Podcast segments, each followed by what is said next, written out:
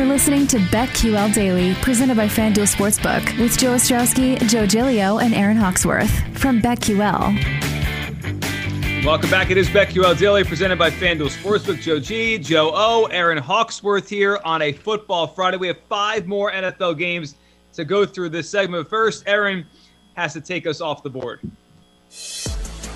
It's time for Aaron Hawksworth to take us off the board on BetQL Daily, presented by FanDuel Sportsbook.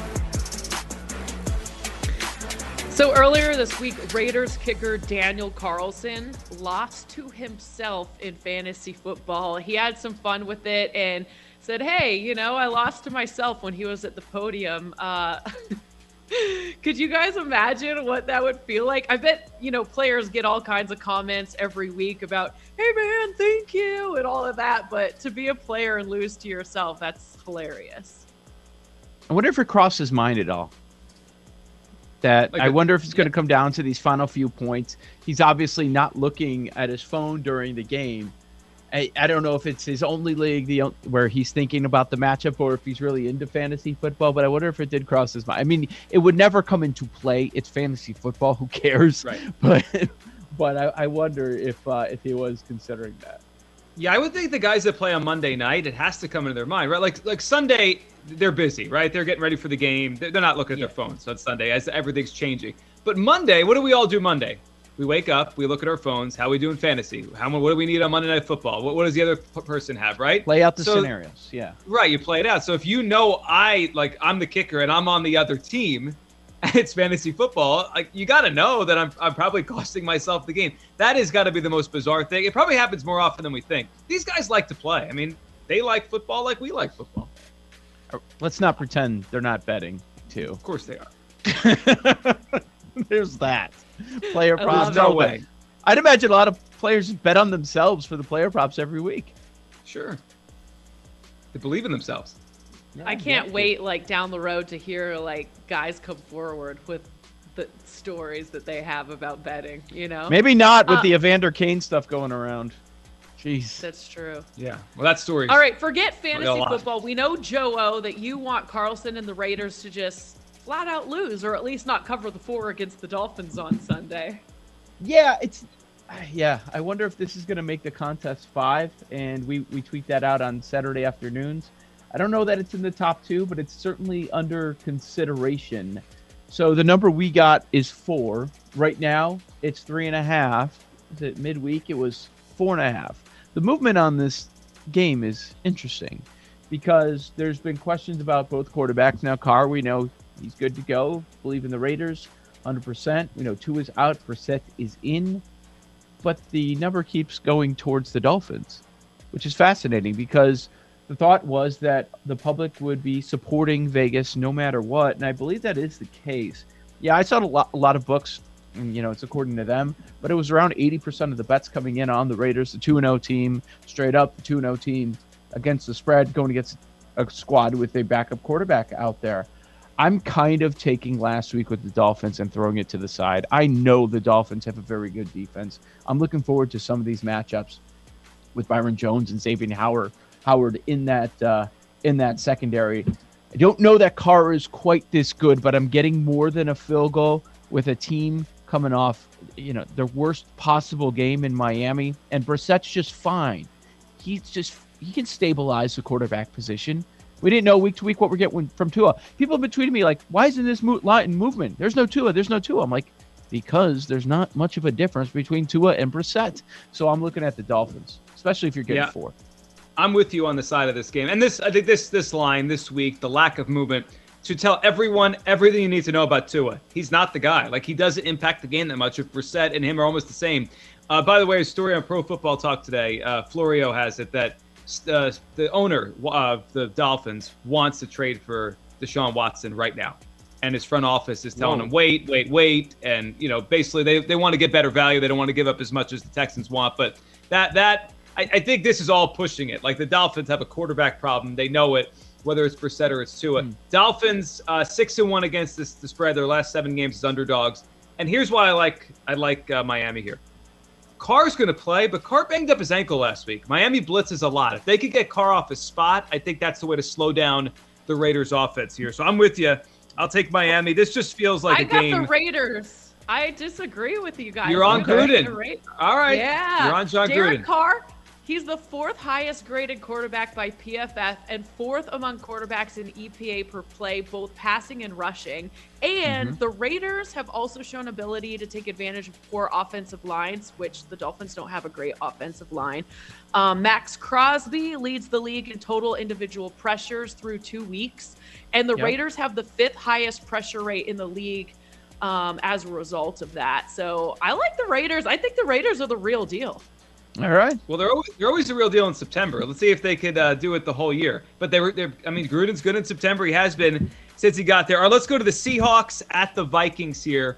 This one is fun. I mean, this one, 55 and a half was the total last time I saw it on FanDuel. Seahawks were favored by one and a half points. Here is, you know, sometimes we, we use cliches on, on these games and how it might end up. I think this game will, will simply come down to this which quarterback turns the ball over. So, right now, heading into week number four, week three, excuse me, only four quarterbacks in the NFL have 500 plus total yards and zero turnovers so far this season. Two of them are in this game. It's Russell Wilson, it's Kirk Cousins. The other two, Teddy Bridgewater and Jalen Hurts. That's it. Those are the only four quarterbacks that have had that many yards. Obviously, Hurts is a lot of rushing, but that many yards of offense without a turnover. Two of them in this game. I don't know how either defense slows down the other quarterback without turnovers. Like that's where the game will change. I think this is high scoring, as the number kind of portends it will be. Yeah. I like Minnesota getting points at home. This is fun. This is fun. I don't have a strong opinion. My lean would be to Minnesota. However, boy, Dalvin Cook did not practice again on Thursday. So Yep. let's see what the final injury report says. Uh, Barr was limited. Darrisaw was limited. Uh, Bashaud Breeland, he's been one of the worst cornerbacks in the NFL, according to PFF, through a couple of weeks. There are reasons to be concerned, even though it's been a very strong start for Kirk Cousins. What I, I, I do want to bring up, I mean, in that game against Arizona, wasn't on the offense, wasn't on Kirk Cousins. They were putting up the points. Their defense just couldn't stop anybody. They had 7.1 yards per play against the Arizona Cardinals, and they end up losing because of the kicker. So yeah, I expect to track meet, and and I like that I haven't heard everybody say over. Like a week ago, everyone's like Cowboys Chargers over, Right. Cowboys Chargers over, and around the same number in the mid 50s here. Um, this is going to be a fun one, but I don't think people are going to be talking about it as much because it's going to be on the same time as Bucks Rams. Yeah, it's going to be that, that other game on the red zone on uh, Sunday at 4 o'clock. Yeah. As much as I trash Kirk Cousins, I really could see Minnesota uh, winning this game. Sure. Uh, I, I just think they can run the ball. Um, and the Seahawks defense just hasn't looked that great so far this season. So I'm I don't have a strong feeling on this, but I would not be shocked if the Vikings win. There's Paul. Be, we'll get into that later. Be careful with DK Metcalf props. He's gone up against Patrick Peterson four times. His best game is like three catches and 46 yards. So be careful any of those DK recent? Metcalf props. Yeah, these are two last year and then two the year before that. Just Like yeah, when, was won- when he was in Arizona. yeah, yeah. No, I was just wondering how long ago because he's certainly dropped off. Uh, Peterson. Yeah, but this was last year. Yeah. Okay. Right. The Seahawks are the public side. 85% of bets on FanDuel coming in on Seattle this That's week. high. So peop- Man. it's high. I mean, for a game that looks like a toss-up game, and Aaron mentioned the Seattle defense. I I gave them a lot of credit after week one. That may have just been because the Colts stink and Carson Wentz stinks. Like that, because they look good in week one, but they got torched in the second half of that game last week against the Titans. Let's jump to that game. Colts at the Titans. Joe O, I, I know this is one that you mentioned last couple days you might put in the contest here. So we don't Yeah. know what the status of Carson Wentz is. We don't know. From what it seems like, it's leaning. It's not. It's not looking good. He didn't practice yesterday. Uh, Brett Hundley out there. Jacob Eason out there. What are they doing? He- he- I don't know. what is Um, that? here, here's a remarkable statistic. If, if Wentz plays, keep an eye on this. Okay, this is unbelievable. I saw this this week. Carson Wentz last week was sacked at least. Well, he was sacked three times, right? He's been sacked at least three times in 12 consecutive games. Okay, that is the third longest streak since the AFL NFL merger. This guy holds the ball too long, can't protect himself. That's why he's hurt. The only silver lining for the Colts in this game, Reich has kind of had Vrabel's number. He's four and two against him since, the, and they both got their jobs the same year. Was that three years ago? Right? They played yeah six times, for three years. So it's Yeah. it's been this has been a Colts rivalry for the most part, you know, four and two the last three years. But boy, Colts look like they're in a bad spot. It does. And then Darius Leonard's not practicing on Thursday. Right.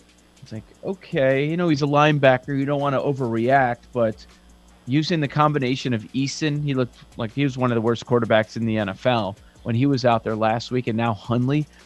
I saw him when he had to step in for the Packers. Oh my goodness. Terrible. He's horrendous. Horrendous.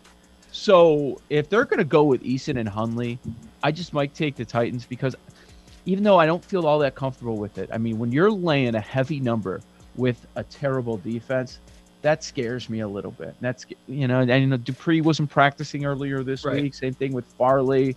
Uh, but the thing is, the way this Indy defense has looked, and if the Titans can be as explosive as they were a week ago, I'd have no concerns about them covering the number. Yeah, I mean, the only thing I would say is if you're going to get it, you want to get it now. Do you think uh, where does the number move to quickly? if if we find out when? I saw five and a half. I, yeah, good question. It doesn't it feel like they're playing in between right now. Yeah. Maybe it'll it'll move a little bit. I'm I'm not saying it gets to seven. Maybe it will because people will be betting on the Titans, but not because yeah. of the Wentz. Yeah, right. Even though the drop off is there, I don't think it's it's that significant because Wentz isn't good right now. All right, Cardinals at the Jaguars. Aaron, what's your feeling on this game? Kyler Murray uh, off to a great start. Trevor Lawrence not off to a great start so far with Urban Meyer. I love the Cardinals minus seven and a half. Kyler Murray, 689 receiving yards this year and seven touchdowns. The Cardinals' offense is explosive. The Jags have shown me nothing um, that would give me any kind of confidence in backing them as a home dog, which we were talking about on the show. It's usually a good spot to be in. I don't like it. I'm taking the Cardinals minus seven and a half. Yeah, can't argue. Yeah. Tease it, use it in Survivor.